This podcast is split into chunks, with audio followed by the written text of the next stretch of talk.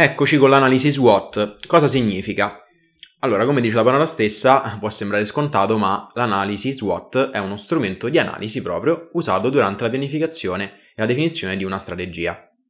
SWOT perché? SWOT è un acronimo, come la maggior parte di voi avrà intuito, è un acronimo per Strengths, Weaknesses, Opportunities and Threats, quindi punti di forza, debolezza, opportunità e minacce. Infatti, questo uh, strumento di analisi ci permette di andare ad esplorare fattori interni ad un progetto, quindi punti di forza e debolezza, e fattori esterni, quindi opportunità e minacce. Solitamente viene inserito in una matrice a quattro fattori a livello di rappresentazione visiva, in cui in ogni, in ogni quadrante eh, abbiamo eh, un tipo di eh, fattore, quindi eh, punto di forza, punti di debolezza e così via. La nascita dell'analisi SWOT eh, viene dall'economista statunitense Albert Humphrey, che ha condotto degli studi per lo, Stan- per lo Stanford Research Institute e cerca di analizzare, eh, ha cercato di analizzare in questi studi perché la pianificazione aziendale falliva.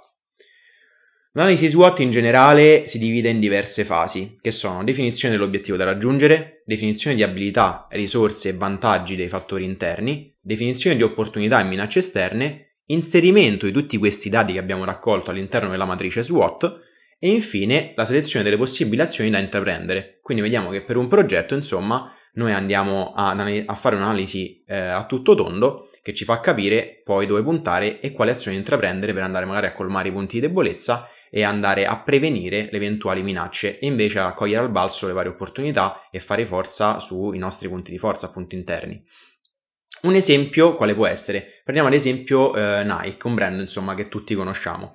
Il punto di forza è sicuramente eh, l'alto coinvolgimento dei clienti con valori emozionali e a tema sociale, cosa che eh, molti altri brand non hanno. Inoltre eh, Nike è sicuramente eh, leader di mercato in molti mercati e molti sport.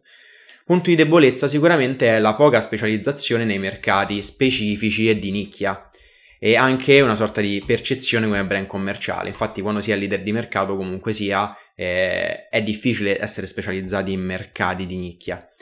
L'opportunità è sicuramente quella di, eh, di, esplorazione in nuove tecnologie in ambito prodotto ed esperienza grazie a un altissimo budget che è possibile spendere in ricerca e sviluppo.